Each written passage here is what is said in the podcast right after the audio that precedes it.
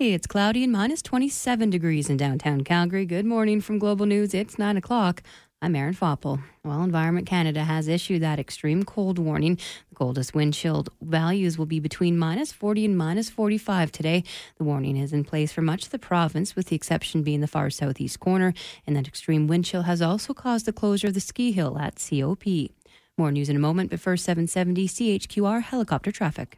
No major delays for you this morning. Drivers are taking it slow all throughout the city with those slick and icy conditions. And just a reminder that in the south of Calgary, Highway 22X is closed. At Macleod Trail, if you live in the Sundance or Silverado area, this will definitely affect you. Your alternate routes are Deerfoot Trail and 37th Street West. The closure goes until tomorrow at 8 a.m. Join Canada's Lifeline today. Book your next appointment online at blood.ca. Canadian Blood Services. Together, we are Canada's Lifeline. For the 770 CHQR traffic helicopter, I'm Taya Usen. And a look to local weather now. An extreme cold warning, as mentioned, is in effect for Calgary and surrounding areas. Periods of light snow today. The temperature falling to minus 28 with a wind chill near minus 40. Periods of light snow tonight with a low of minus 30 and a wind chill near minus 41. Mainly cloudy tomorrow. A slight chance of morning flurries and a high of minus 25 with a wind chill of minus 41. And then minus 33 in the afternoon. Right now in downtown Calgary, it's minus 27 degrees.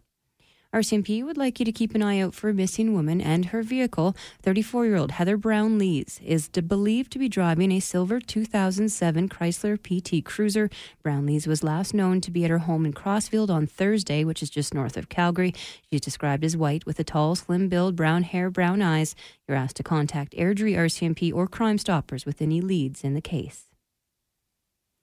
Well, colleagues are stunned by the death of Canada's Auditor General Michael Ferguson. The 60 year old died yesterday of cancer. Craig Scott, a university professor who also serves as an advisor to the Auditor General, says he had been notified by Ferguson's office about a month ago that his cancer had returned in recent weeks and had been doing some work from home. Prime Minister Justin Trudeau issued a statement praising Ferguson's dedication to public service and strengthening of Canada's democracy.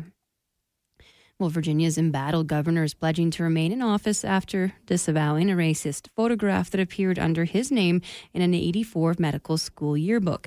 Governor Ralph Northam initially apologized for appearing in a photograph that featured what appeared to be a man in blackface and a second person cloaked in Ku Klux Klan garb. Northam later said the photo did not feature him at all. Former Democratic Congressman Jim Moran of Virginia says what matters is how Northam behaves now, not now how he behaved then. I really don't think that we should be judging on the basis of the mistakes people have committed in the past as much as uh, whether they have learned from that past. And Northam says his first intention was to reach out and apologize, but later became convinced he was not in the photograph after studying the picture and consulting with classmates. Well, Emirates are welcoming Pope Francis's trip to Abu Dhabi, the first ever papal visit to the Arabian Peninsula where Islam was born. The National, a state linked English language newspaper in Abu Dhabi, has described the Pope's three day visit as a dream come true for the country's estimated 1 million Roman Catholics. With the trip, Francis is seeking to turn a page in Christian Muslim relations. But while Christians can worship in churches built on land donated by the country's rulers, blasphemy and other tough laws carry a possible death sentence. I'm Charles de Ledesma. Taking a look at sports now, Tom Brady, he's going to try for a sixth Super Bowl title tonight when his New England Patriots take on the LA Rams in Atlanta. The 41 year old Brady has five Super Bowl rings and has played in three straight NFL championship games. The Rams franchise is looking for its first Super Bowl win since 2000 when they were located in St. Louis. And Calgary Flames coach Bill Peters returns to his old arena today. In four years with the Carolina Hurricanes, he never took them to the playoffs. The Flames, meantime, will be looking for the win after an 0 T loss to Washington on Friday. Calgary has at least one point in nine straight games. Puck drop is noon. And it is minus 27 degrees at 9.05. Breaking news when it happens. Our next scheduled update at 9.30. I'm Erin Foppel.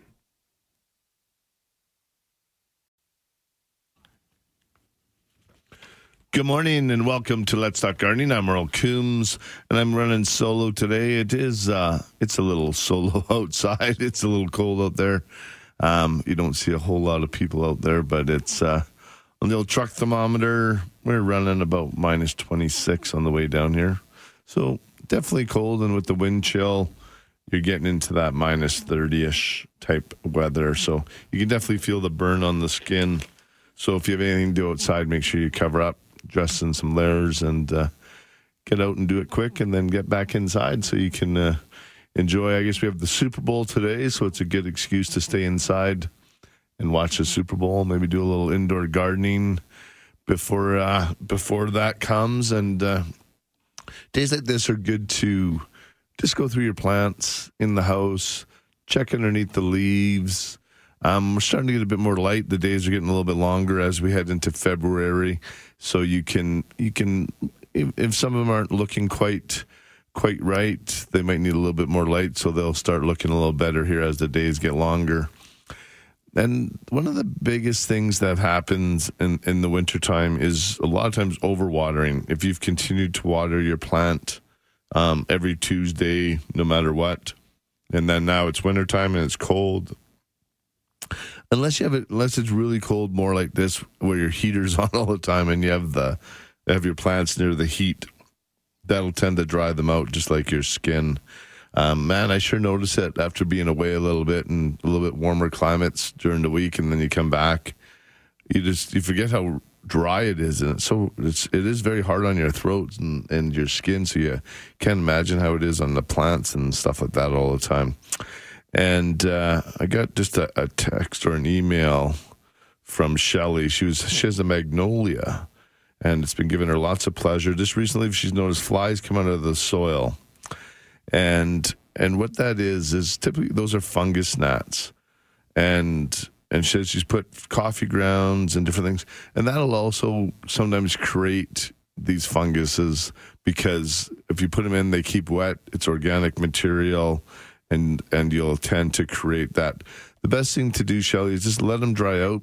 You can get a product called Pure Spray Green, or I think we still. I'm not sure if the fungus gnat one is still on the market or not. I believe it's been taken off, but I'm not 100 percent sure. But the Spray Green works really good. You spray it right on the soil every five days for three weeks consecutively, and uh, that should help. And just cut back on the watering. That's just a, a sign that you're watering too much. And what you want to do is do more thorough watering.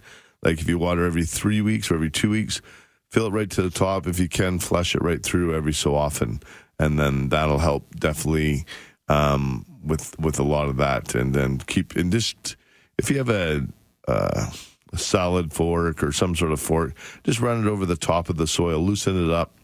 Um, that'll help aerate it and help it dry out and help get rid of those fungus gnats. So hopefully that will help you out with that because that's mainly what the problem is. And like I was going to say, at this time of year, you see a lot of overwatering.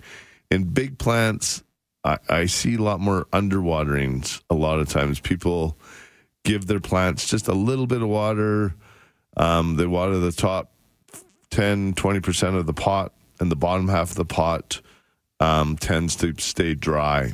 And that's really hard on the roots because the roots down low never get any moisture to be used and to fulfill all the foliage up top. So um, if you have some larger plants, if you if you have the ability to move them into a bathtub or a shower every so often, fill them right up, let it go right through the bottom um, it definitely makes a big difference on your plants if you can do that once in a while.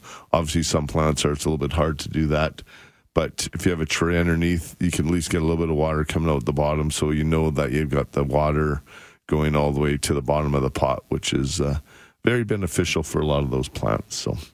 Anyways, if you'd like to join me, the phone lines are wide open and we can talk about all kinds of fun stuff in the cold weather. You call me at 403 974 8255. And those are that is a talk and text line. And or you can call it 1 800 563 7770. Or the email is at let's talk gardening at siugc.ca. That's just an acronym for Spruce It Up Garden Center. And just a couple of things I want to mention. I was hoping to have um, my light lady on, but her schedule didn't fit quite right right now, so she's going to come on in a couple weeks, and I'm looking forward to having that. Um, she is uh, has a great book, covers all kinds of growing with lights and all that kind of fun stuff. So, um, looking forward to that in the next couple weeks. But right now, it's a good time to get to the garden centers, have a look at your at your plants. I mean, your seeds and things that you might want to grow inside. Um, there's nothing better than starting a little bit of herbs or some some basil, all kinds of different things, just to get some greenery going in the house to help you make you feel like uh, spring is in the air. So, and another thing, if you have a elm tree in your yard, we're getting close to the deadline um, of when you can prune your elms. They can only be pruned between October and March 31st. So we have another month and a half ish, two months here of left of pruning. So if you have an elm tree, you want to make sure you give one of your certified arborists. And uh, our our arborists, one of them is going to call in hopefully next week if it fits. And uh, Mark is going to give us a call, and we're going to talk about what to look for and about elms and because I really like pruning in the wintertime as well. Obviously, some days like this, not as much, but it is. It's a lot of times it's better for the tree. It's totally dormant, and the arborist who's doing the work can see the tree, you can see the structure, and uh, I, I find a lot less mistakes are made in in when you can see the whole tree for thinning out and noticing those dead, damaged, or diseased branches to help your tree get through the wintertime. And I see Mary's up and running already, so I'm going to give her a shout here. And we're going to go to line one and see. Actually, she's not on hold yet. There she is. Morning, Mary. I was so busy talking High River to to Mark. anyway, uh, I want to thank Michelle for her great um, advice on azalea. My house looks like a flower shop. nice. I had a great birthday. I'm yeah. Ha- happy birthday! Today. How was it? Was it? Did you? Oh, it was wonderful. But oh my gosh, it was cold yesterday. But fifty people showed up. Oh, nice. Yeah, we had a great time. Awesome. It was really good. Anyway, I just Michelle gave me this great big azalea plant came and said there was no instructions on it, so I I haven't had one for so long. So she told me exactly what to do. Awesome. Very informed, your staff. Yep, they are. Definitely yeah, how tried. was your uh, trip to Vegas? It was good. We were mainly doing. We were doing all the The gift stuff. yeah, all the gift Christmas and a bit of furniture and things like that. So well, it's Christmas today. The the day I was born 85 years ago, it was minus 40 Fahrenheit. yeah. So so what about global warming? What happens? Well, I don't think there's any global warming. it's weather. We- Weather is weather, whether you like it or not. that's that's a good one. Weather is weather, whether you like it or not. exactly. No, and it's garden true. is good. Gardening and the garden show is good for your soul. Absolutely. On Sunday morning. Absolutely. Better than going to church. oh, Oh, I don't know. better be for quiet. some, yeah, for some people. yeah. I Um, need to go. but one thing, Mary, it After is this good. week, No kidding. but I Um, had fun. This week, this week, or this weather is good for a couple things. It helps Yeah. um, Oh, control the birch leaf or birch leaf miner, but more Yeah. of the the pine beetle as well up in up in the mountains and yeah, things like that. exactly, exactly, and and it looked like a winter wonderland yesterday and today because we I predicted the snow had on the calendar from the fog Yeah, ninety days before. but we have one coming up. I think closer in yeah, April. it's is going to be that's the at big the one. end I of think. the month. Yeah. too. I got snow all over the calendar.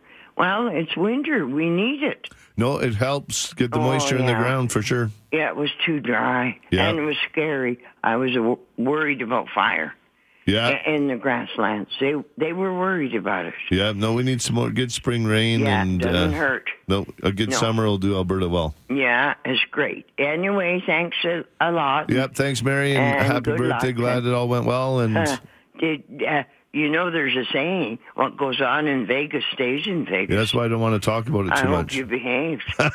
Always, Mary. That's my middle name, Merle Dave. uh, your wife come with you? No. Oh my! Oh, wow, you're free reign. There Look out when they're fifty-something years old, middle-aged, middle-aged crazy. Oh, God. yeah, have fun. All right. Bye, anyway, Mary. great to talk to you. Bye-bye. Yeah, middle age crazy. Actually, it's funny. I'm I'm not a gambler or nothing. So uh, we met um, some friends down there as well, and uh, and Zoe and Chris from our buying team and our design team were down with me, and then we met for dinner and stuff. And I, I think in Vegas, I've never been like go to bed like 10 30 11 and it was just it's kind of funny because you're up all day like you're at the show we're there we should meet for breakfast 7 30 you you get to the show by 8 8.30 and then you're like you're on your feet and we close the show down all three days like so it's a it's a it's a long haul all day you're on your feet you're going all day so it's uh then we walked up and down Fremont Street just to see the freak shows, which is always interesting. it's it's it's a, it's amazing what uh, what goes on down there, but uh, it is what it is. As Mary says, it's uh, it's a day in the life. I don't think much changes if it's Monday, Tuesday, or Wednesday when you're when you if you walk up and down Fremont Street or uh, any of the other streets. But there's some gorgeous um, gardens, and that's one thing. Vegas, man, they spend the money on the plants, and uh, like in the casinos and the Bellagio's and those kind of things. The garden, the features that they do, like we were at the Mirage, and it's amazing how the the waterfall and the the volcano like that's gonna be 30 years old now and it still looks top first class today. It's like so, it's amazing. And like I said, going through the Bellagio, they always do year of the the Chinese New Year's, which is year of the pig this year. So they changed their whole theme, and you'll see that all through Vegas, and just amazing. And they do so much of it with real flowers in the Bellagio. So if you're there um, at the Bellagio or through Vegas, take time out of your if you're a gambler or whatever else got going on take some time and go through the some of the gardens and the the interior inside gardens or the outdoor ones down there and just just have a look and admire what they've done. There's a lot of hard work that has gone into a lot of the gardens down there. And if you'd like to join me after the break, phones are li- wide open 403 974 8255 or 1 800 563 7770. I'm going to take a break. You're listening to Let's Talk Gardening on 770 CHQR.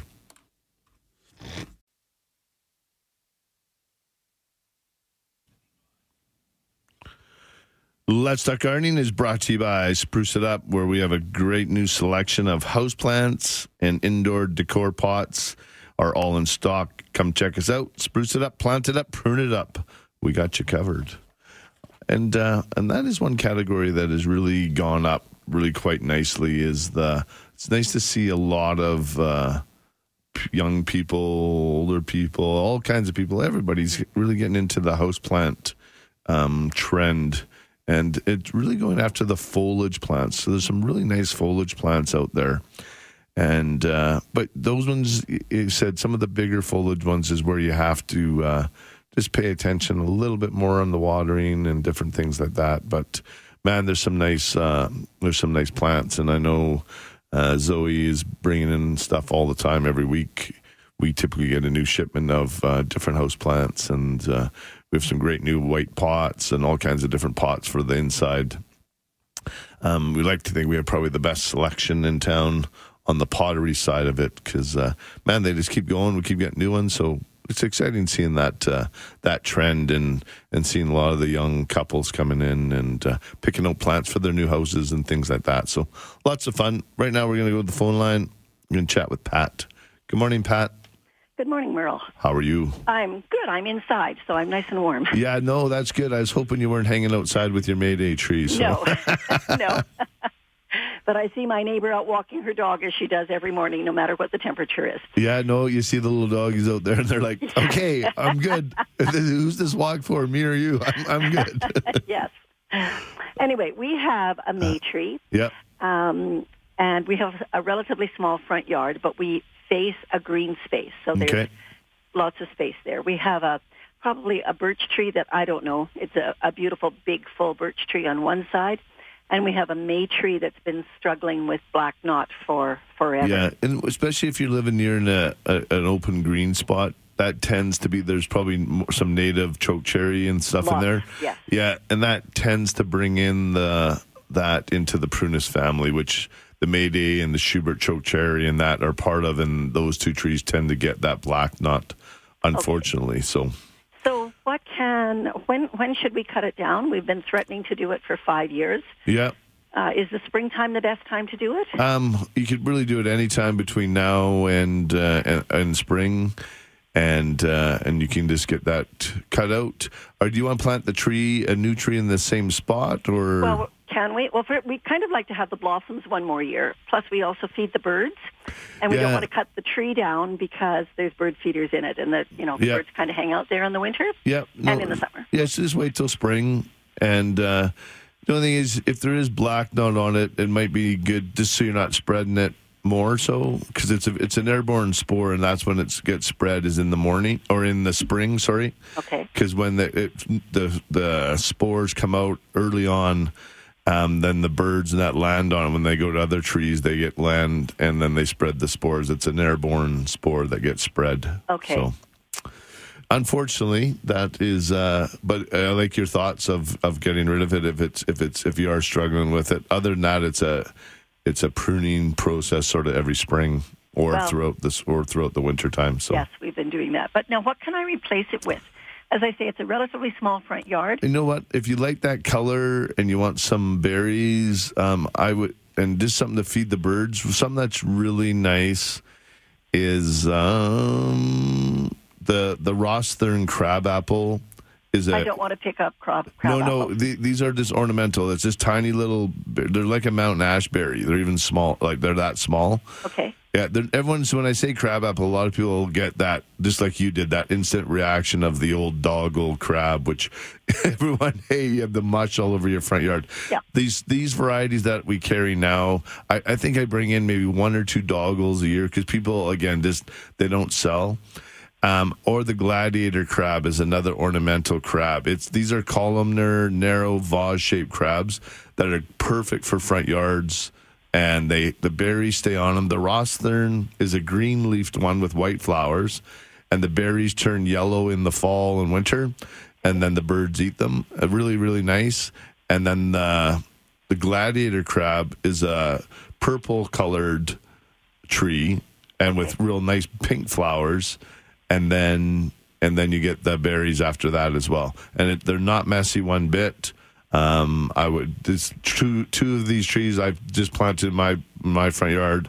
I would never. I would totally recommend these for anybody. So Okay. Now you say they're columnar. yeah, so they're they're vase shaped. Like they're not real tight and skinny like like the columnar aspen, but they're they're definitely a narrow tree. So they're perfect for front yards, like you were saying. So Okay. And okay, so if we buy a tree uh, from Yep. you or, or or whoever, like, do we have to dig the hole for it for no, ourselves? we do all that. You do all that. Yeah. No, if you want us, we can just say, if you want to remove that tree, we can come in, remove the tree, remove the root, um, plant the new tree. We could look after the whole process for you all in one shot. Okay, we'd probably take it down ourselves because then we can use the Yep. the wood. Yep. But then you would take the root out, would you? Yeah, well, it depends if you want to plant the tree in the same spot. If you're okay to find a different spot, but we definitely grind it out. Like we'd get our stump grinder in, we'd grind out the stump. But if you want to put the tree in the same spot, it's a little bit more of a process. You have to dig down and remove the roots because we the the stump grinder only goes down sort of 12 inches, Okay. and depending on the size of tree that you want to put in, we have to dig down a couple feet. So. Okay, so if I didn't want to do that whole process, how far away do I have to move the hole for the next tree? Um, you probably want to be at least four or five feet away. Okay. Yeah. All right. Thank you very much. That's All right. very helpful. All right, just give us a shout, and uh, we'd be more than happy to help. All right. Keep Thank warm. you. Bye bye. Bye bye. All right, need to take a break. You're listening to Let's Talk Gardening on 770 CHQR. It's cloudy and minus 27 degrees in downtown Calgary. Good morning from Global News. It's 9:30. I'm Erin Foppel. Well, Environment Canada has issued an extreme cold warning this morning. The coldest wind chill values will be between minus 40 and minus 45.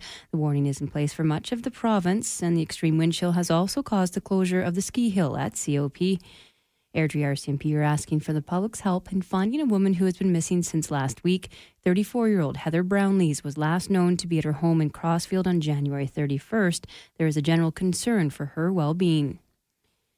And a fire has destroyed a Calgary mansion that was once owned by a family that built the city's first department store. Smoke was billowing out of the Enoch Sales residence when firefighters arrived yesterday morning, and cold weather made the battle more challenging.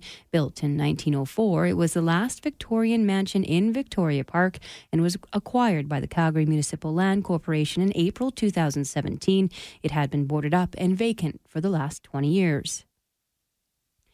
In a look to local weather now, as mentioned, there is that extreme cold warning in effect for Calgary and surrounding areas. Periods of light snow today. The temperature falling to minus 28 with a wind chill near minus 40. Frostbite can happen in just minutes. Periods of light snow tonight with a low of minus 30 and a wind chill near minus 41. Mainly cloudy tomorrow. Slight chance of morning flurries. A high of minus 25 with wind chill of minus 41 in the morning, then falling to minus 33 in the afternoon. For Tuesday, sun and a high of minus 18. It is minus 27 degrees. Breaking news when it happens. Our next scheduled news at 10. I'm Erin Foppel.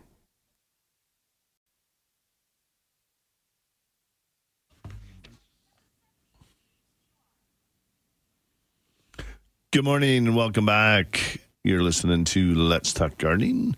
And I'm going to go to the text. I had a couple texts here and then I'm going to hit the phone lines. Um, I bought a pineapple yesterday and would like to try to plant the top. How do I do that? And what is the chance for success? Actually, very good chance of success on that. So, what you want to do is try and find a nice, hopefully, it's a fresher looking top on it. And after you cut it off, the top, you want to have about a quarter inch or so. And then you just let it dry out. You got to let it callus, sort of clean it up a bit, but then just let it callus. And if you have some rooting hormone, it, it definitely helps just to dip it into a little bit of rooting hormone. And I just put it right into soil, right on top of, just plant it into soil and let it callus for about two days. Um, that just means let it dry out and it'll it'll callus over for about two days before you plant it in the soil. Dip it into the rooting hormone, and then go from there. If you don't um, have any rooting hormone, I would just again, just good potting soil. Keep it a little bit moist, and you can fertilize with like a 15 higher middle number. Just try and create a little bit of roots. And but I've I've done it myself. Fairly easy to do. So um, definitely would be very very helpful. And I got one more. Good morning. When I prune my poplars, how do I make trimmings? I assume the winter trimmings won't work, but the spring, actually, the winter ones will work because if you use uh, the the poplar tips, the the use the very end of each of the branches, and and you can start those fairly quickly here.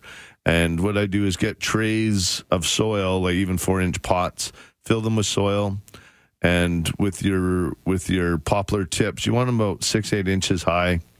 Um, and then again, just put them into right into the soil. You want to have one or two of those nodes, and just just make a cut right underneath one of the little bumps on the branch, and uh, put that into the soil. Keep it fairly moist, and they'll root up really actually quite easily. If you have rooting hormone again, like the previous with the pineapple, would be great. If not, um, by all means, um, just just keep them fairly moist. You'll see them leaf out, and they'll root up fairly quickly. And then I'd wait until about uh, mid May, after all the frost is gone. Then you can plant them outside. Um, depending on how fast they grow between now and then, you might even have to plant them into a two gallon pot or a or a little bit bigger pot, um, depending on how fast they go from here.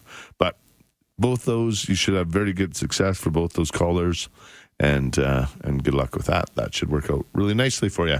And those are great little projects. Um, I did that a couple years ago, quite a few years ago, actually, with with the Willow Walk. I was doing a project south of Calgary um, for a family when we were building it. It was called a Willow Walk because there's 38 varieties of willow in in Alberta. So we were trying to find every willow in in in Cal, in the Alberta area. So some of them I was fortunate enough to go to the Brooks Research Lab. They have an arboretum there, and they let me take cuttings from the arboretum, and so I was able to propagate a whole bunch of willows into my willow walk. So anyway, lots of fun.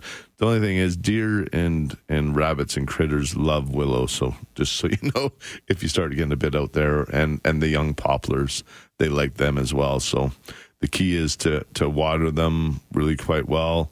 and uh, and but you should have good success with that. I'm going to go to the phone lines. And I'm going to chat with Diane. Good morning, Diane. Good morning. How can I help you? I have a small greenhouse in my backyard. Okay. And um, I've wanted to grow cucumber plants, and they are I am successful, but then they get attacked by spider mites. Yeah, spider mites love those. And uh, one of the one things you can do is keep good airflow, and um, a product called Pure Spray Green. You sort of, if you give them a spray every five days, something like that, and it's it's non toxic, so it's it's fine for your eating. Um, it's a pharmaceutical grade mineral oil, and then that'll help keep the because those cucumbers can also get uh, powdery mildew. Yeah. So this helps combat powder mildew and the bugs. So they're they're great. So I just have to spray the plant, not the soil. That's correct. Okay. Yeah. At what stage? Once the plant starts producing, or Yeah, it's sort of when you get full leaves happening, sort of when you start seeing a little bit older leaves, because that's that's typically when the spider mites come. And the, the hard thing is that they're they come in so quickly, you don't see them because they're so small, right? yeah. And another thing you can do is, I believe, um, if it's the blue or the yellow stickies as well, that helps with some of the spider mites in the soil. Okay. Um, they'll go to those, but those are the spider mite is a it's a tough one because they, like I said, they come in fairly quickly, and uh, but if you have good ventilation in your greenhouse. And because sometimes it gets quite hot in there, that's more what the spider mite likes as well. Oh, really? Yeah. So, how do I ventilate? Like it's Do you have a do you, do you have a does do you have a vent in it? Like does do you have a, something that opens or the door that opens or a window that opens? just a door or a window? Yeah, just try and keep that open, and you can even just have a portable fan blowing in there. Okay. Yeah. Okay. Great. Thank you. All right. And uh, is it heated? Uh, no. Okay, so obviously you got to wait till into No. June before you can put those out into there. You know, in one year I got so frustrated I thought I'm just going to close up everything and and burn them and heat them out. But you're saying they love the heat. Yeah, they do. That sort of sometimes they flourish in that type of environment. So the spider mites and things like that. And just keep it clean. Like if there's dead leaves, pull them off. Things like that. Use fresh soil every year. Um, thing, and then that'll definitely help. But spider mites are a bit of a nasty one. So, but the pure spray green is a great one because, like I said, it's an insecticide, and it also helps with the powdery mildew, which is something that also affects cucumbers quite a bit in greenhouses. So, Okay. Okay. all righty. Thank you. All right. We'll talk to you later. Bye. Bye bye. All right. I need to take a break. You're listening to Let's Talk Gardening on 770 CHQR.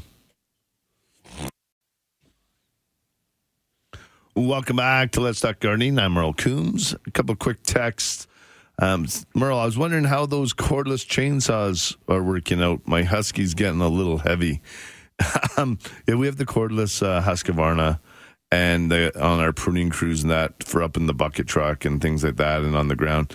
They love it. Like we have the big um, gas powered ones for some of the bigger stuff, but um, the cordless ones, um, for the most part, um, they love it and and cool, lot safer up in the bucket and different things when they're up there doing the pruning, and they just hold up like crazy. The battery's been great, so uh, so far so good. They uh, they they love it and. Uh, and you don't ever have to worry about mixing gas and all that other fun stuff. So they uh, it's been working out quite well.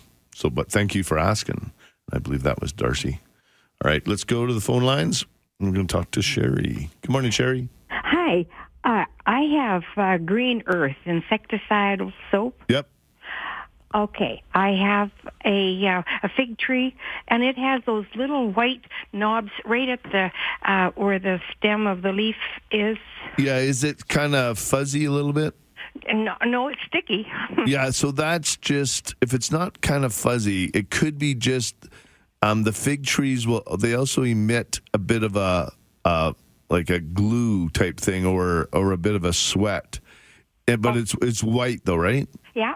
Okay, how big is it? Like Oh, like a pea I, or I can yeah no it, it's uh, like a mustard seed a big that's as big as it'll get like the size of a rice grain? uh, no no no no Not no even that big. that small no Okay, I think it's just the, that's just it emitting um, it's sweat. Like they just sweat out, and it's sort of like a, they sweat out a sugar type stuff, and then it crystallizes on there.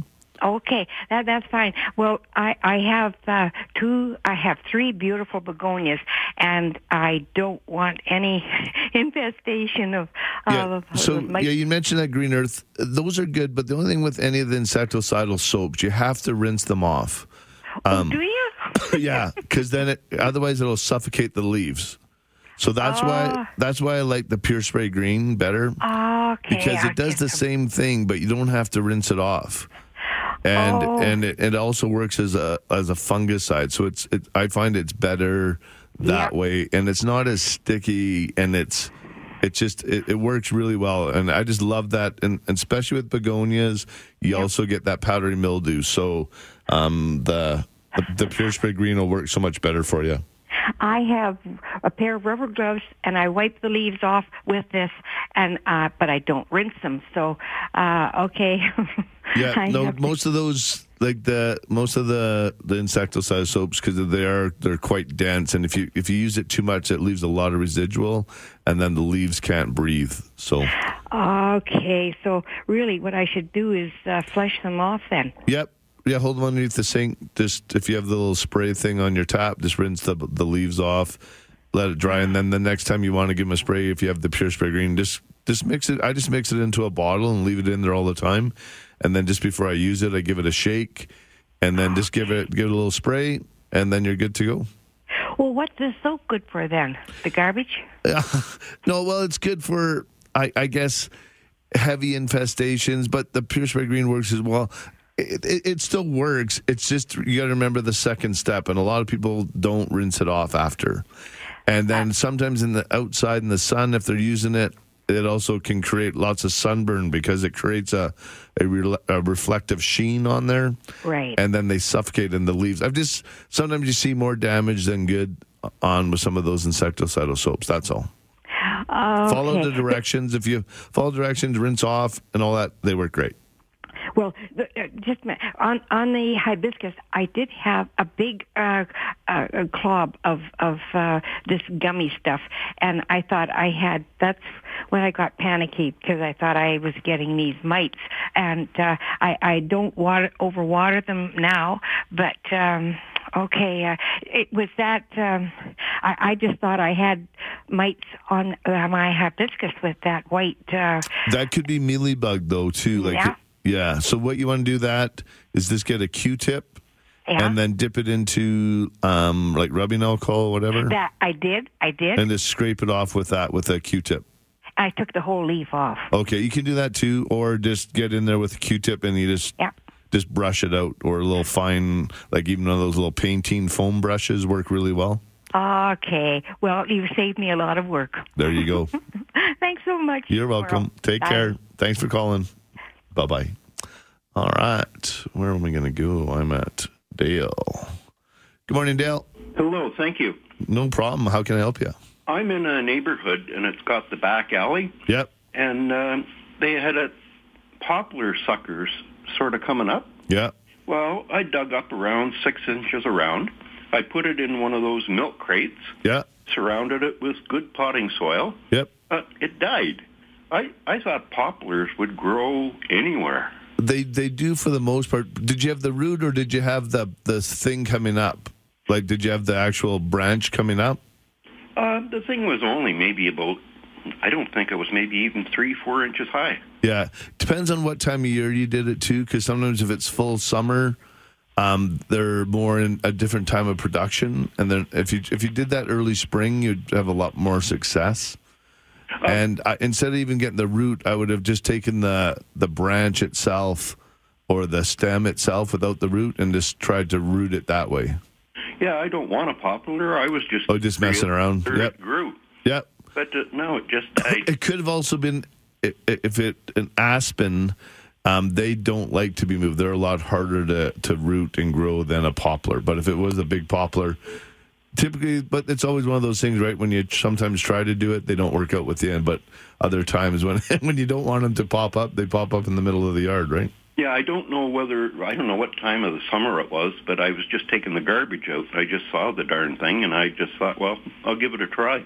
Yeah, it's um, it's one of those ones where, and again, keeping it fairly moist. If it was in the heat of the summer, um, it's definitely a lot harder to to get it to root because it's it's gone through its other stage.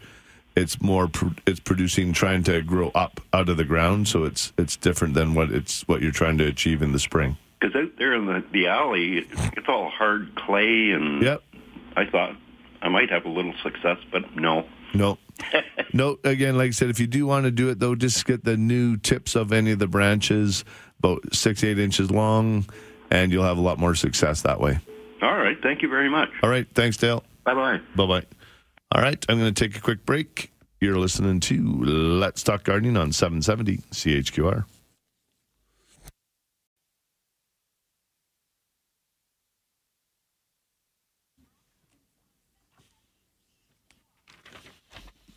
Welcome back to Let's Talk Gardening. I'm Merle Coombs. If you'd like to join me, we definitely have some spots available for you on the phone lines 403 974 8255 or 1 800 563 7770.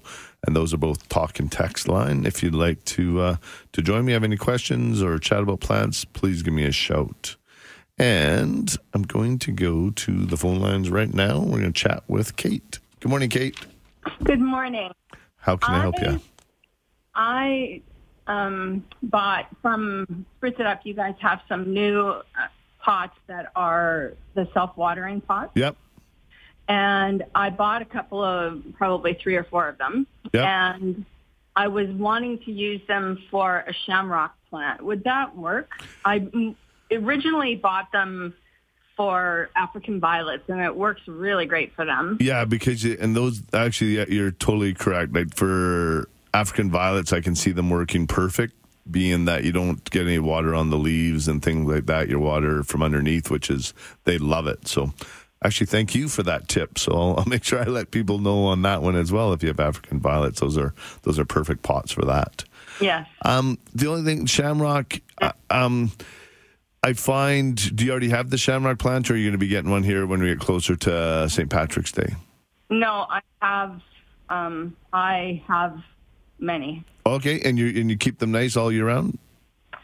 Well, I had one great big one. I think I've sent you pictures of Yep. it. It was root bound, and it really had trouble in the summer. Yeah. Or no, in the fall. Yeah. And so I took it out and took out all the roots, and now I'm regrowing it from the the roots. Okay, yeah. So you just you, split it up and starting fresh. Perfect. Yeah. Um, they really like the terracotta pots. Um, that they, they can breathe quite nicely in those. Um, so you might want to even to start with, and they're fairly inexpensive. So you can do like a nice six inch um, terracotta.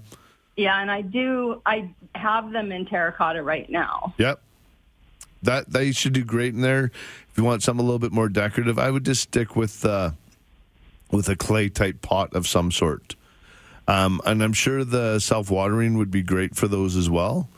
Um, just I find a lot of people have a hard time keeping the the shamrock nice after after a while. There's some a lot of times they're more of a almost I don't like saying it with plants, but disposable. A lot of times people water them, and they them to a certain time, and then they get kind of a little bit raggedy. Then they just more or less get rid of them at that time. But it's awesome you've been able to keep it going and then split it up and start fresh. So They're they're a beautiful plant, really. absolutely no, um, you just to get the right spot, the right t- thing, and then they do great.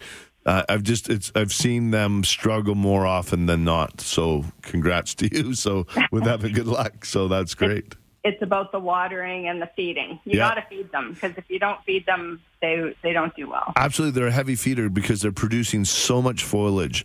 Um, feeding is so important with all of our plants. Like we put them in these little pots, and we fertilize them once every three years, maybe sometimes, and and we wonder why they don't do well. Right? Like it's they even outdoor trees, shrubs, fertilizing. Like our soil really has no nutrients in it. You have the top six inches of a little bit of compost, a little bit of stuff, but then we're into clay, and so there's really not a lot of of nutrients in our soil, inside or out. So fertilizing is really important. So So if I um I saw a picture of a shamrock plant put in with a spider plant. Yep, Would that work? absolutely. Okay. Uh, the only thing is the spider plant. They they compete though, right? The spider plants. it- it- they they're pretty aggressive on the root system as well. So I, I, I, if I was to do that, I would maybe go quite a larger pot and maybe get something a taller plant that you can stick in the middle, like maybe a like a ficus, um, the fig tree or something something that's a bit more of a tree looking thing Oh, okay. and then use the use your oxalis on one side, your shamrock, and then a spider mite on the other side of the pot, and do that. Because if they if you stick them in just one pot smaller, they're going to compete. And on that one, I, I'd almost bet on the spider plant yeah. because I we just transplanted a bunch out of the greenhouse and they were oozing out of the out of the pot. So Yeah. all right, Okay.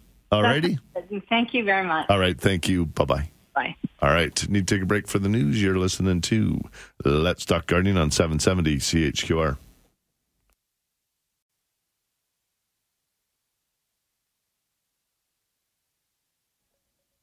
Hey, it's cloudy and minus 27 degrees in downtown Calgary. Good morning from Global News. It's 10 o'clock. I'm Erin Foppel.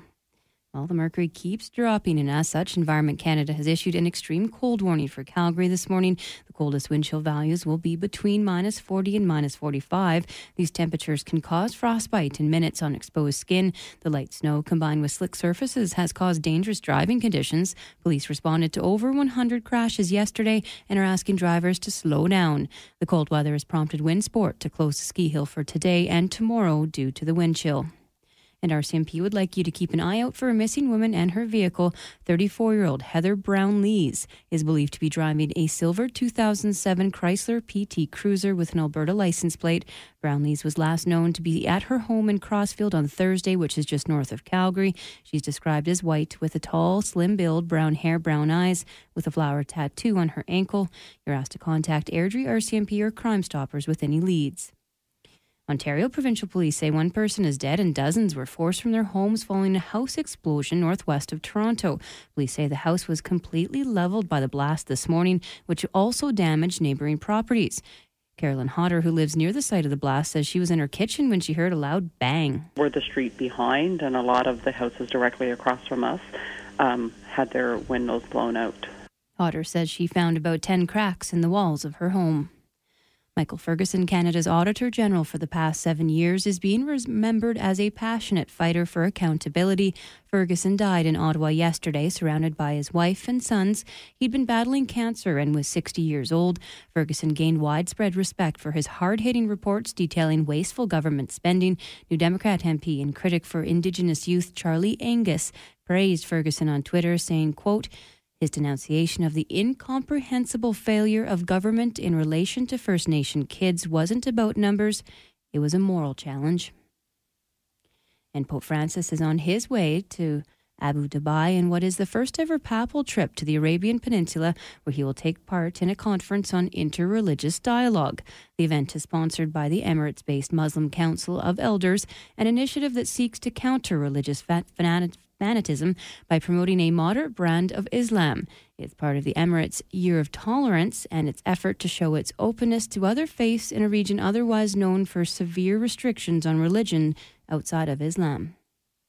Well, back here in North America, the Never Miss a Super Bowl club may be down to just three members, but they're still going strong after 53 years. It's the only known group of fans with a perfect attendance record for the big game.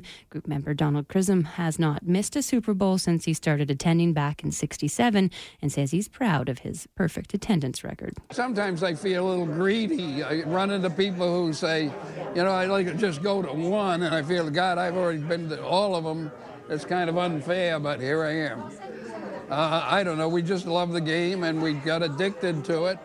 Chisholm is hoping his Patriots can win their sixth title after losing to Philadelphia in last year's Super Bowl. And taking a look at sports, today's game between the Rams and Patriots marks the eighth rematch in Super Bowl history. Good news for the Patriots, the team that won the previous matchup is four and three. New England defeated the Rams then in St. Louis, twenty to seventeen, back in two thousand and two. Kickoff is set for four thirty this afternoon. And look to NHL action now. Calgary, they're going to attempt to get back in the win column this afternoon on the road against the Hurricanes. Carolina hosts the Flames in one of three NHL games today. Action gets underway at noon. Also in action, the Canadiens will try to add to Edmonton's misery this afternoon as they host the Oilers. Edmonton has four losses in a row. The other game sees Washington hosting Boston. Taking a look at our local weather now, that extreme cold warning is in effect for Calgary and surrounding areas, including Airdrie, Strathmore, High River, and Hanna. Periods of light snow today with the temperature falling to minus 28, with the wind chill near minus 40. Keep in mind, frostbite can happen in just mere minutes. Periods of light snow tonight, a low of minus 30, with a wind chill near minus 41. Mainly cloudy tomorrow. There is a slight chance of morning flurries, then a high of minus 25. In the morning, the wind chill will feel more like minus 41, but by the afternoon, it'll calm a bit to minus 33 in the afternoon. Sunny for Tuesday and a high of minus 18. Wednesday, sun and a high of minus 10. For Thursday, a mix of sun and cloud and a high of minus 9. For Friday, cloudy, a chance of flurries and a high of minus 13.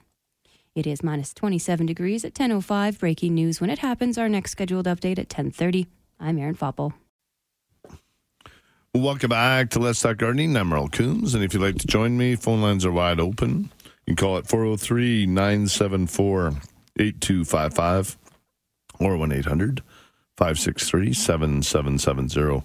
And those are both talk and text lines. And I'm going to go to Ruth on the phone lines. Good morning, Ruth. Good morning. How can I help you?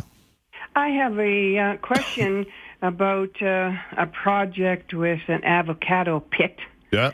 I uh, we have uh, managed to grow. We we call a tree. It's Yeah. about six feet tall, and uh, it has been slowly losing its leaves from the bottom up, and it gets watered. Um, Do, and do you have it growing in soil now, or oh yes, yeah? in potting soil in a big ceramic Okay. uh, bowl, planting bowl. Yeah. and um, uh, I I noticed that it wasn't looking healthy, so I gave it a spike of uh, fertilizer a couple of weeks ago, and um, I haven't seen any. Uh, It- It'll take a bit to get going because of the lower light and that as well at this time of year. So what you want to do is again, what did you feed it with? um, it's called Jobe's spikes.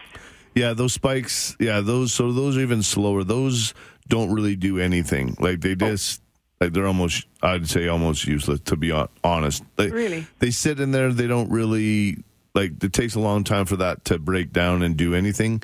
It's more of just a sustaining fertilizer. Like it adds a little bit. Some of you're way better off with a water soluble.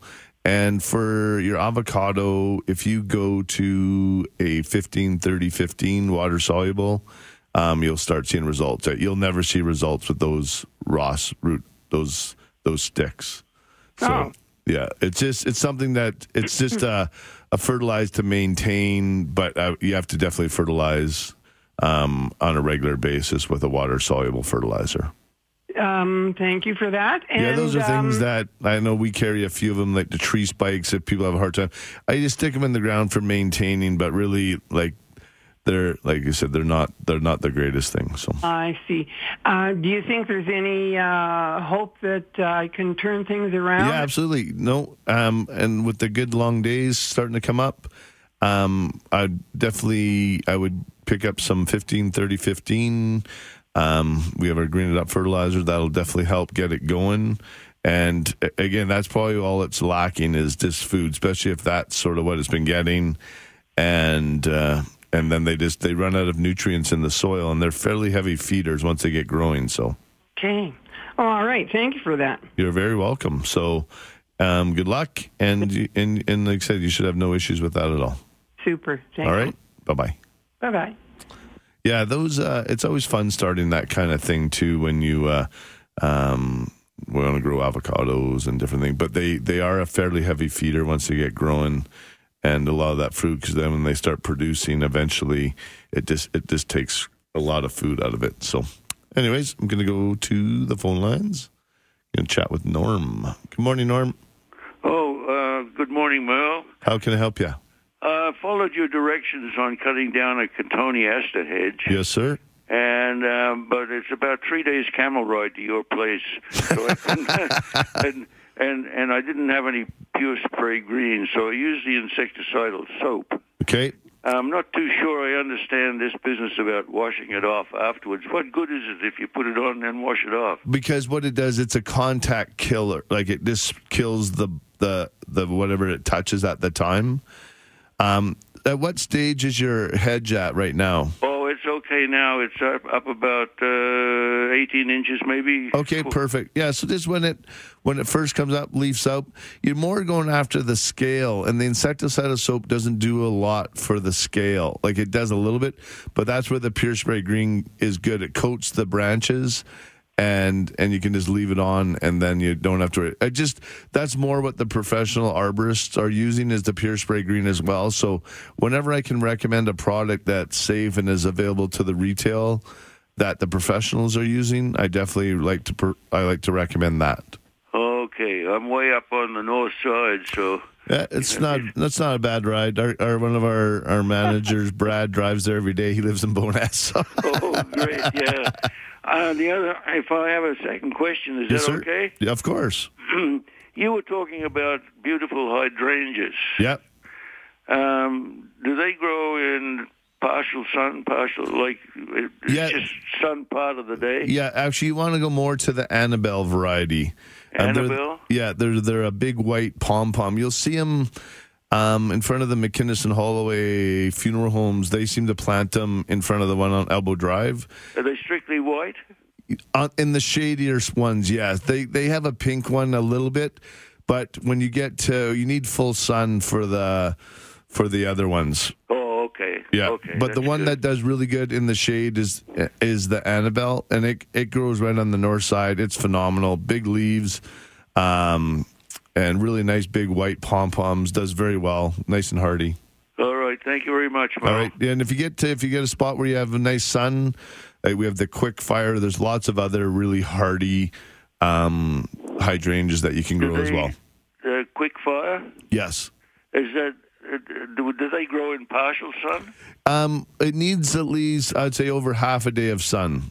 Oh, okay. Otherwise, they will grow, but you just don't get the the blooms out of them. You know what I mean? Like they survive, but never really till they're f- full fruit. Like they don't get their full potential. Yeah. Okay. So, and, and so that's why if I have shadier spots, I, I'll, Annabelle is one of my favorite. Ligularia is a perennial. Hostas. Are um, they all perennials? Um, no, well, they are. The hydrangea comes back every year, so it, it's a shrub.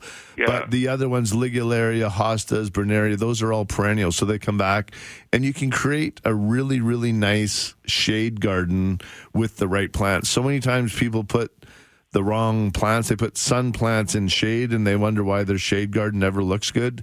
You got to get the right plants in there, and there's great plants that you can grow in the shade that'll, Oh, that'll yeah, this give you. a- area is about 50-50. yeah, so I would tend to go more to the shade ones then, because then they're really going to flourish. They do really well in those areas. So, All right. Thank you very much. yep, you're welcome. Thank you. Bye bye. Bye bye. And that's that is something that uh, independent garden centers hopefully offer you. I know when you come into uh, into ours, we have the the the the team down at Spruce Up. They're trying to steer you in the right direction, get you the right plants for those areas because that's one of the gardens that I see people struggle with the most is a shade garden because they try to grow a dogwood or they try to put a nine bark or they try to put other things in those areas and they just don't do well. So um, to really get the, the your shade garden looking really good, like it, you can use the Annabelle hydrangea as your nice anchor in the background, or ligularias. Um, they're a they're a rocket plant. They do really well. Nice big yellow flowers. Hostas, Brunnera, and if you want to add a little pop of color, you can mix in some begonias. But man, you can create a gorgeous, gorgeous shade garden with the right plants.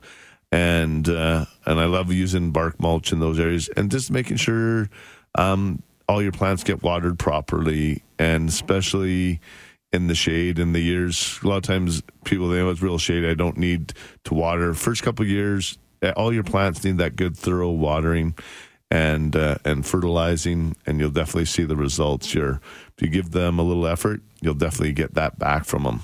Well, if you'd like to join me, phone lines are wide open. Uh, we had a couple and they dropped off. If you'd like to join me, come back 403 974 8255 or 1 800 563 7770. I'm going to take a quick break. You're listening to Let's Talk Gardening on 770 CHQR.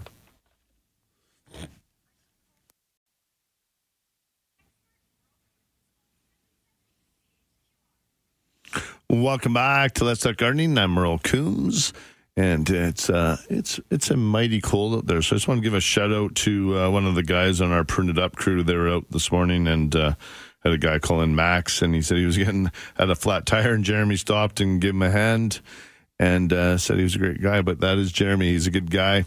So uh, Jeremy, good job if you're listening, and uh, Max, hope you have a safe rest of your day and we'll go on from here. Let's go. I have a text that was a little bit ago, so I'm going to answer it really quickly. We have a rubber tree that we've had for over 40 years. Wow. That has gotten quite spindly. I would like to take some cuttings and start a new plant. Do I have to let the cuttings dry out? Which rooting do I use? One or two? Any special soil? What you can use on that one is just regular potting soil is good. Um, but I would probably use the rooting hormone number two um, for a little bit harder wood, and try and get about six, eight inches off the top. And on, on rubber trees, you're gonna have lots of the little nodes, which is great. And you really don't need to let them dry out. Just leave them for a couple hours, cut them, um, let them seal up. You'll get the white glue um, come up, and they'll uh, callus over fairly quickly and then just dip them into the rooting hormone. But I went on those. I'd go into at least a six or eight inch pot to start with, because um, they get fairly top heavy fairly easily. So I, that's how I would do it. you might want to try. I know some people. If it depends how many you got, you might want to try a couple in water and see how they go. I know that's fairly big right now. I know we we picked up a bunch of propagation glass that will be arriving in the next couple weeks um, for people to use if they want to propagate plants. And uh, so hopefully you get that. And you should, when you prune it down, um, it, will start a whole bunch of new spots in the lower area. So you might be a it might be a two stage pruning. Like you take it down to a certain spot, the height you want to thicken it up, but then it'll it'll send out sprouts from lower. So you might need to to take the part that didn't get any. You'll you'll get a little bit uh, dry out in some of the upper ones. So, um, but definitely rubber trees are very um, acceptable to that type of pruning and will thicken up nicely for you. So good luck with that. And uh, if you'd like, you can even text me a picture of it and or email it to Let's Talk Gardening to um, Let's Talk Gardening at siugc.ca and go from there. All right, I'm going to go to the phone lines. I'm going to chat with Steve. Good morning, Steve. Morning, Merle. How are you? Good, good. How can I help you? I have a tree in front of the house, Merle. It's about 12 14 feet high. It's thin. It's kind of spindly. Um, it's got very fibrous bark. I'm not sure the kind of it. And in this in the summer, it puts out you know little pink flowers uh, on it. And what's happening is that the squirrels are just tearing that bark up all the way up the branches of the tree to use for nesting material. Really, I would yeah. probably say it's probably more the rabbits are chewing No, the bark. I- oh, you've seen the squirrels doing yeah, it? Yeah, I've seen the squirrels Okay. doing it. They're pulling it all the way up the top, and I'm just wondering how would you, how would you, could, could you it? Bobbex. Yeah, there's a product called Bobbex that Okay. works really well for squirrels, deer, all that kind of thing, rabbits. Okay. And the nice thing in Canada, like that same product in the States, they have a different SKU almost for each animal. But because it's so hard to register a SKU in in Canada, that um, they put the strongest one all in one, so we benefit from that. So, uh, so and it's just called Bobbex. Mix it with water. Typically, apply it once a month. Depending on how much moisture, if we get lots of rain, you have to do a little bit more.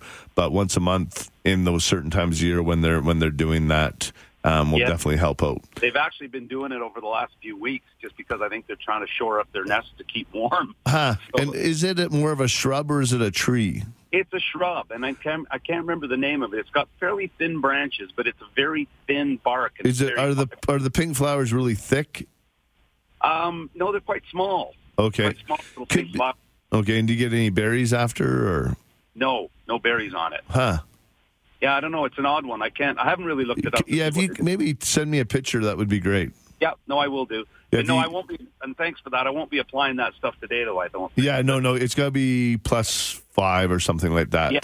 Yeah, okay. Um, no, because I got a picture from another fella, Chris, who's asking about his double flowering plum, and uh, it it spits out a whole bunch of um, pink flowers. So I think you might have the same one if you don't get berries, because Yeah. they don't. The double flowering plum looks similar to the Nanking cherry, but the flowers are a little more like they're like a double flower. Right. Okay. So you get lots of them, and it's it's called a double flowering plum, but you don't get any fruit. So. okay. Well, that's good to know. Thanks very much for All the help. Yeah, you're welcome. Yeah. Thanks. Bye bye. And as far as Chrissy's asking, any tips on pruning my a double flowering plum? Yeah, what they can do is almost it's almost like a hedge, but if you prune it now, just I would just take the tops off and just even it up into a nice ball, and then you'll still get the prune or you'll still get the blooms. But one thing if you get lots of deadwood in it, this is a shrub that you can do the rejuvenation. So what you can do is just take it right down to the ground early spring and let it grow fresh from the bottom. But this one looks pretty healthy still. I would just even up those branches and just create a nice uniform shape and just sort of pick a spot off the top and take a, take looks like about a foot off there and then just sort of goes just go down on each side and just even it up and uh, and you should be fine there, Chris. And uh, I wouldn't worry about that at all. They they don't mind the pruning at all. But if you go too heavy, you won't get the blooms on the new growth. All right. And what else do I got here? We live in Southwest Calgary and re- re- recently noticed a few red squirrels. They're about half a foot size or half the size of a black and browns. And they've been around. Any idea where they came from? Uh, they're kind of feisty. Um, I know I've seen a lot more chipmunks coming back in, which is nice, and they're quite a bit smaller. Um, but I haven't noticed the red squirrels. But um, they get brought in on sometimes on trucks, trains. Um, sometimes people bring them in from other areas, and uh, and they're asking if they're going to be troublesome. Uh, I'm not too sure. I usually don't like the squirrels become more of a a pain in houses and in um, bird feeders, things like that. Um, typically, they don't go after. They they love digging up your your tulip bulbs and things like that. But that's where that Bobbex it does work really quite well. And if you stay consistent with your deterrence, um, you'll definitely they they learn to just stay away from these areas. So, and uh, we'll go from there. When I when I come back from the break, we'll we'll go to Joyce and Robin. So just if you just hang on after the break, I'll get to you two callers, and I'm going to do one more. I got a question about fungus gnats in house plants. We had a sand layer about half inch to a full inch thick, but can't seem to get rid of them. Had my clementine plant flower recently, and the eggs covered some stems. Cut off the flowers and then sprayed it down. I would just use the pure spray green and maybe this I- the the probably the having that sand on there is holding a lot of the moisture in. So you just watch on the watering and just maybe give it a couple good flushes of the of the pure spray green into the into the sand, and, and that's where all the leg eggs are sitting in that like that. And so just give that a quick quick um, go of that, and you should be fine. All right, and that was the same caller that says, "Is this the gardening show?" Yes, it is. So hopefully, I got your your answer. If not, you can give me a shout on the phone lines, and we'd be more than happy to answer you on the line. We're going to take a quick break, and actually, Jean from Nanton is she has uh, uh, she's going to help us out with our red squirrel when we get back as well. You're listening to Let's Talk Gardening on 770 CHQR. Holy.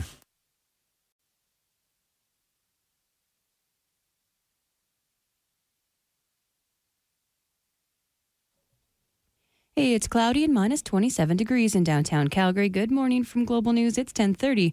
I'm Erin Foppel. Well, it's cold out there, cold enough for Environment Canada to issue an extreme cold warning with wind chill values in the minus 40 to minus 45 range. Most of the province is under the warning. The extreme wind chill has also caused the closure of the ski hill at COP along with the penguin walk at the Calgary Zoo. Airdrie RCMP are asking for the public's help finding a woman who has been missing since last week. 34 year old Heather Brownlees was last known to be at her home in Crossfield on January 31st. She may be driving a silver 2007 Chrysler PT Cruiser. There is a general concern for her well being. And Nissan has cancelled plans to take its X Trail SUV in the UK, announcing it will instead be built in Japan. The move deals a sharp blow to Brexit supporters who had fought to have the model built in northern England, where the automaker employs about 7,000 workers. Nissan had previously announced plans to build the model there after the British government sent a letter of undisclosed reassurances in 2016 after the Brexit vote about the company's ability to compete in the future. A look to local weather now. As mentioned, that extreme cold warning is in effect for Calgary and its surrounding areas. The periods of light snow today, temperature falling to minus 28 with a wind chill near minus 40. Light snow this evening with a overnight low of minus 30. With the wind chill, though, it'll feel more like minus 41. Mainly cloudy tomorrow with a high of minus 25. It is minus 27 degrees. Breaking news when it happens. Our next scheduled news at 11. I'm Erin Foppel.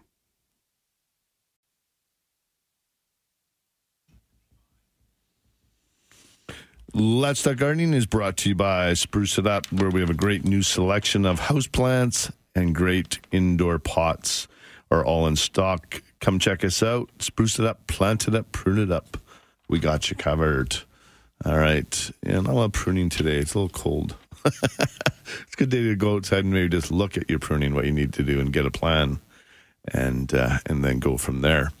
Let's go to the phone lines, and we're going to chat with Joyce. Good morning, Joyce.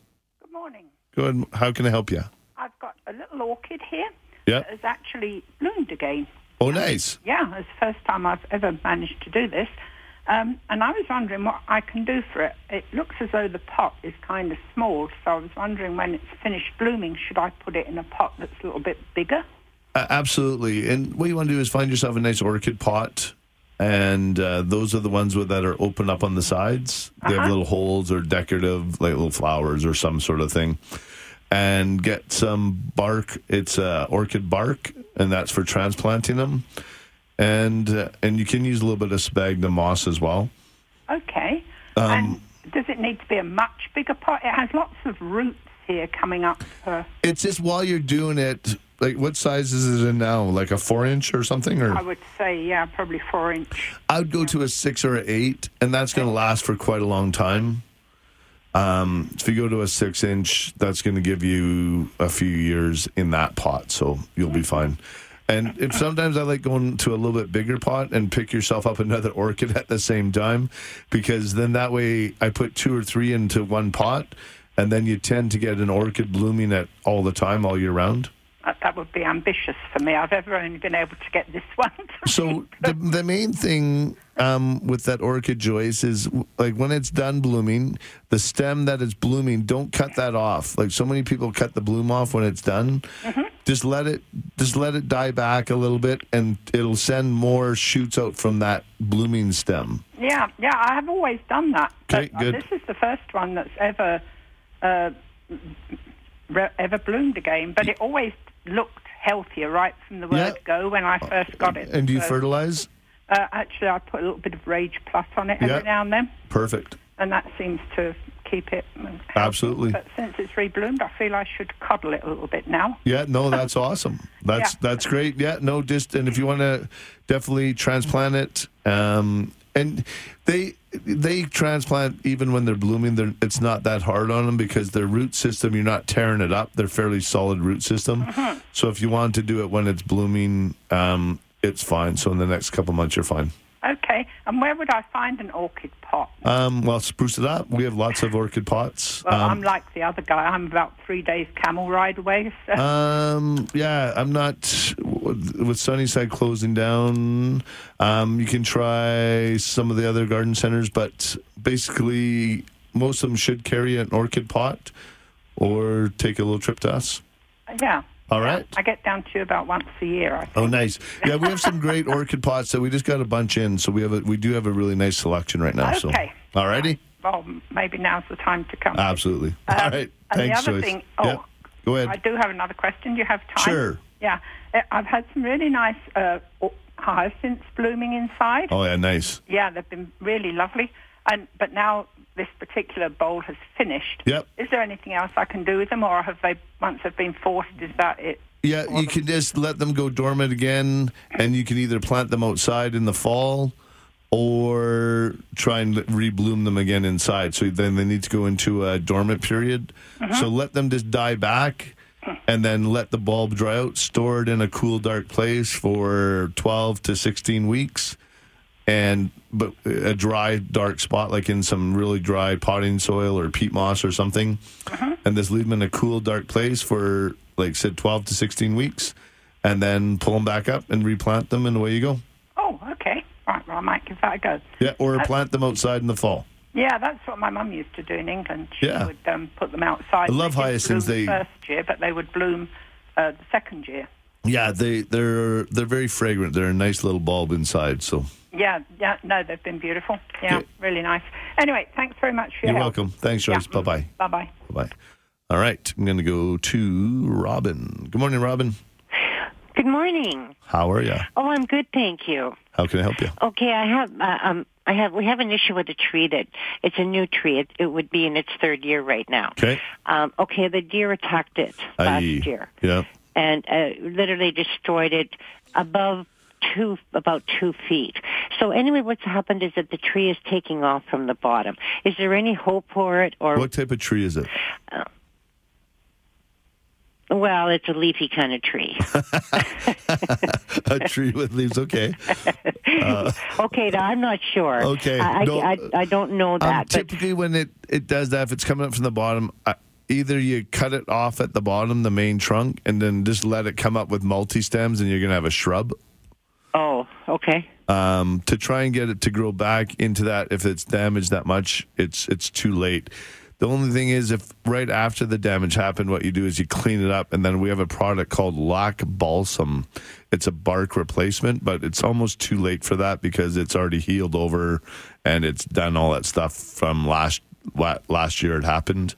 Yeah. I would just, like you said, that's the only thing. If you cut it off the base and it looks like a shrub, but it's never going to be that tree that you wanted to plant there. So you might, unfortunately, is just want to start over.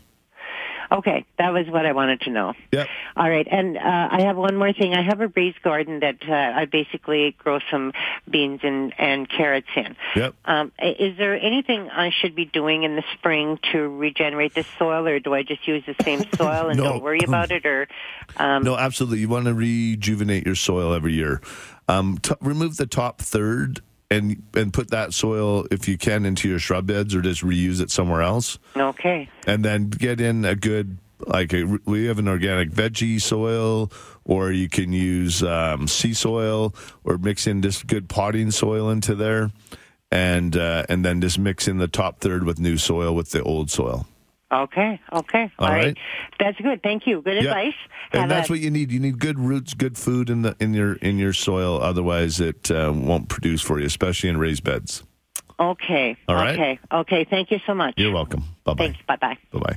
All right, we're going to take a quick break. And then when we get back, we'll hit the phone line. We got Jean, Gloria, Tony, and Wendy waiting on line. And uh, when we're going to take a break. You're listening to Let's Talk Gardening on 770 CHQR.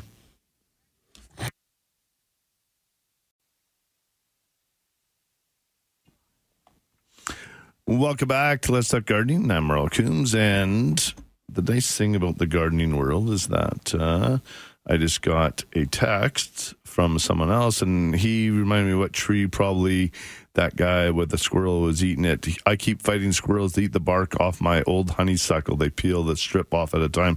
Yeah, because the the honeysuckle bark itself kind of shreds as it gets older.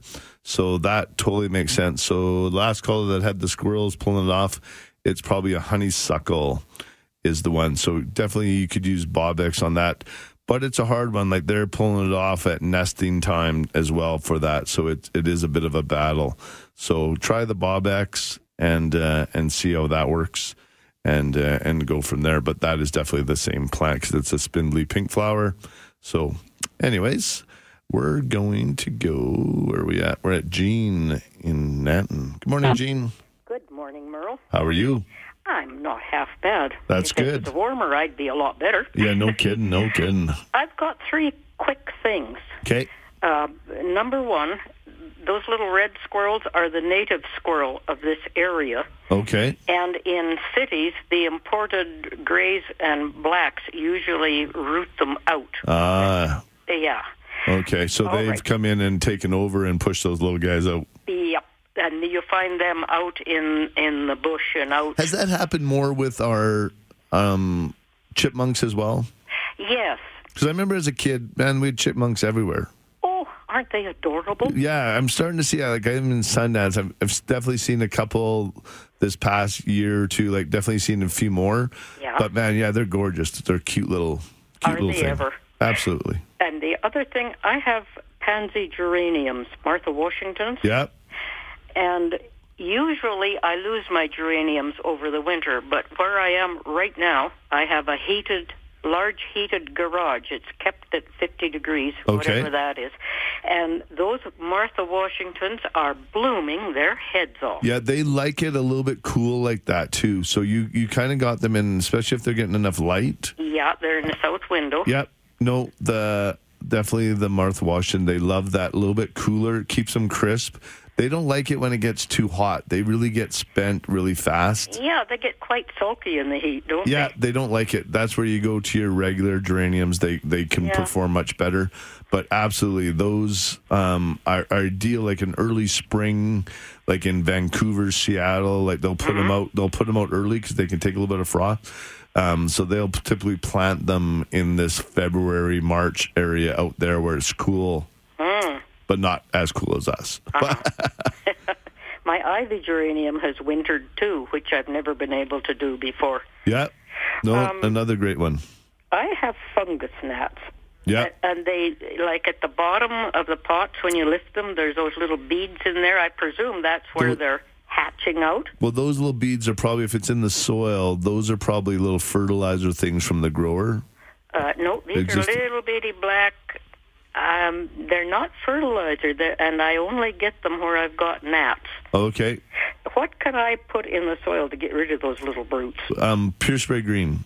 Pure spray green. Yeah. Oh, in on the soil, Yeah, and that spray. works. Yeah, just spray right on the soil. It works on the soil and on the Absolutely. and, and the foliage and all that. Oh, Absolutely. marvelous. I'll be up to get a gallon of it. All right. We got All lots. Thanks a lot. You're welcome. All right. Bye-bye. Bye-bye. Bye bye. All right. I got time for one more. I'm going to go to. Actually, I'm going to wait till after the break because I'm real close to the to the break. I'm going to read a couple quick texts, and uh, and then we'll go from here. Um, a larch tree got our a deer got our larch tree before we had a cage it. Will the branches grow back?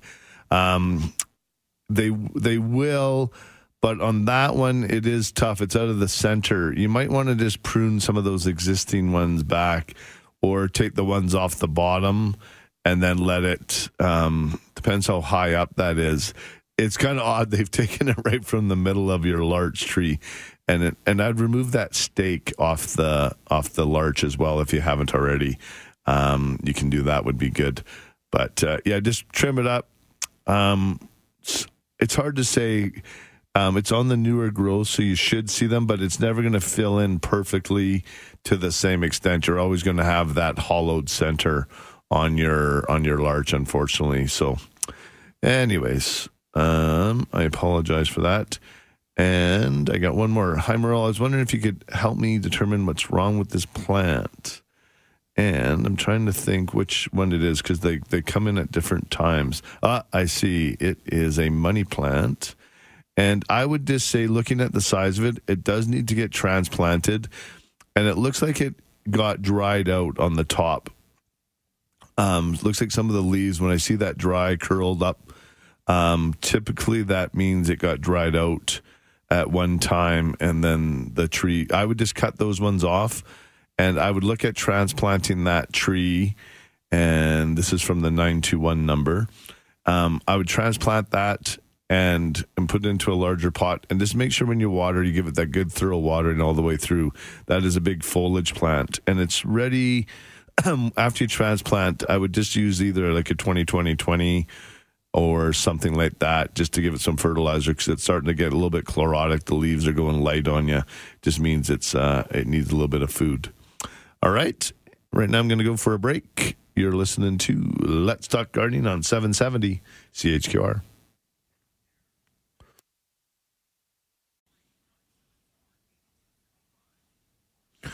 Welcome back to Let's Talk Gardening. I'm going to go to the phone lines and we're going to go to Gloria. Good morning, Gloria. Hi.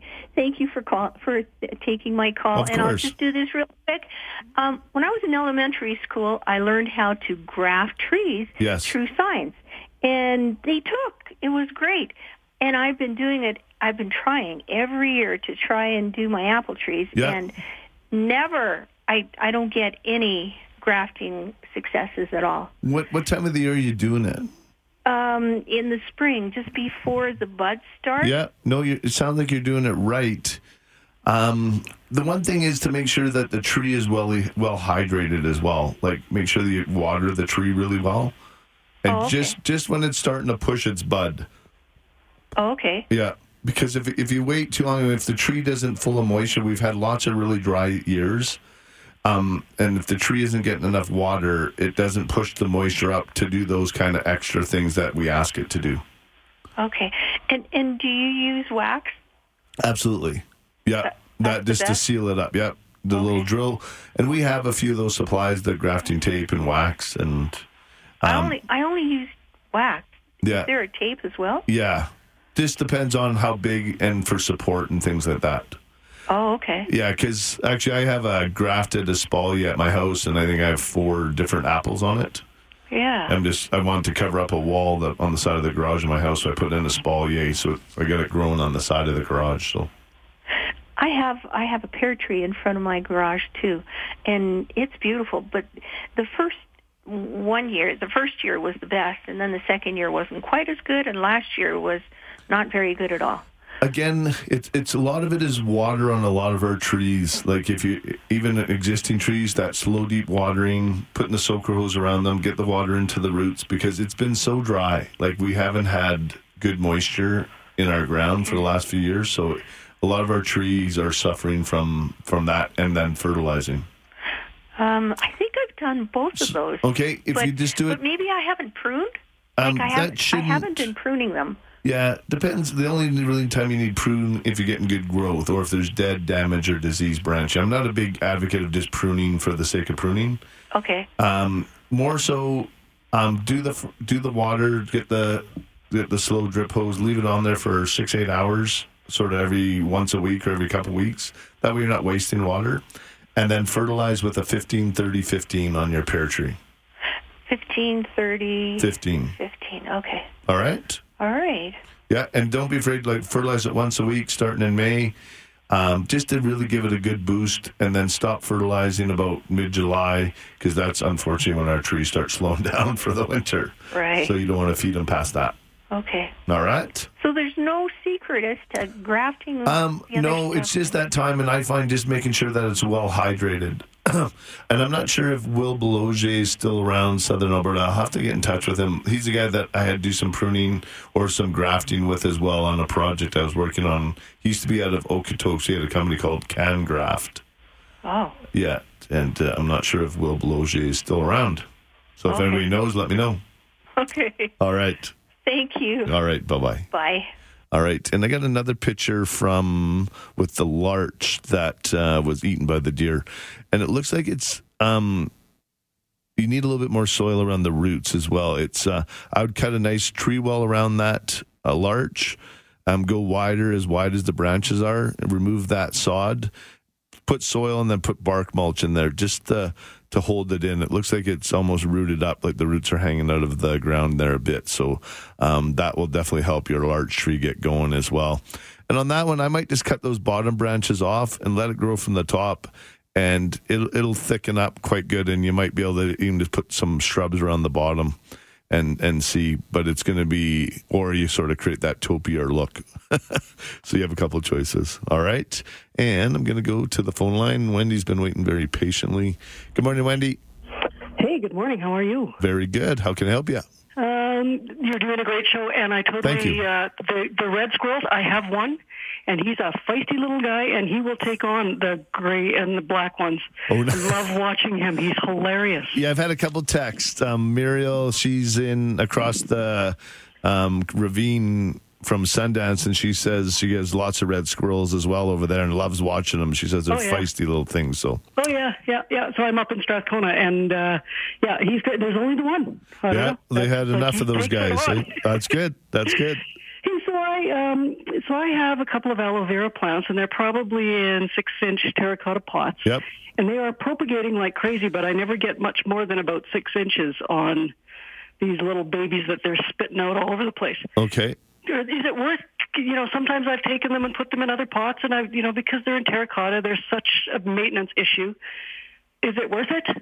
it, it is, and I would probably put them into like a four-inch pot. Like take them from there, get a new soil, put them into like a four-inch pot. Yeah. From that, Yeah. um, it sounds like your other, your bigger one, probably needs to get transplanted as well. So I'd Uh, probably your bigger aloe vera, I'd put it into like an eight or a ten-inch pot. Okay, can I put two together, or is that too much for them? 'Cause I Um, got two of them that are doing this. Yeah, I would probably go each one their own because they do multiply quite a bit, and then you're just going to have to do it. So I'd get two eight to ten inch pots and then put them in there, let them be nice and healthy, get some good soil, and uh, and you can just use regular potting soil with your aloe vera, and you'll be fine. Well, they really aren't doing much, though. You know, like that's just- probably why because uh, there's nothing left for them in there, so they send up. That's why they're sending out lots of suckers. They're stressing. But even the new ones, the new ones are they're sticking around at about six or eight inches, and and that's it. That's, Do you do you pull them out, and then even after you transplant them, they don't do well? no, I've got two. I'm looking at right now that are sitting here. It's been probably a year. They haven't done much. Huh. Um, only thing I can think is new soil, um, water, and then fertilize. Like with those, I would just do an all-purpose 20, 20, 20, and lots of sun. Like they Yeah, need. they're in a sunny window. I'm thinking compost bin. Call a few of these. Yeah, I just make sure you're using good soil, and that's they should do great. But Yeah. sorry, Wendy, I gotta I gotta roll on. It's the end of the right, show thanks. for me. Take sorry. Okay, bye bye. bye. All right, thanks for listening. Thanks for joining me, and enjoy the Super Bowl or whatever else you're gonna do today. 770 CHQR.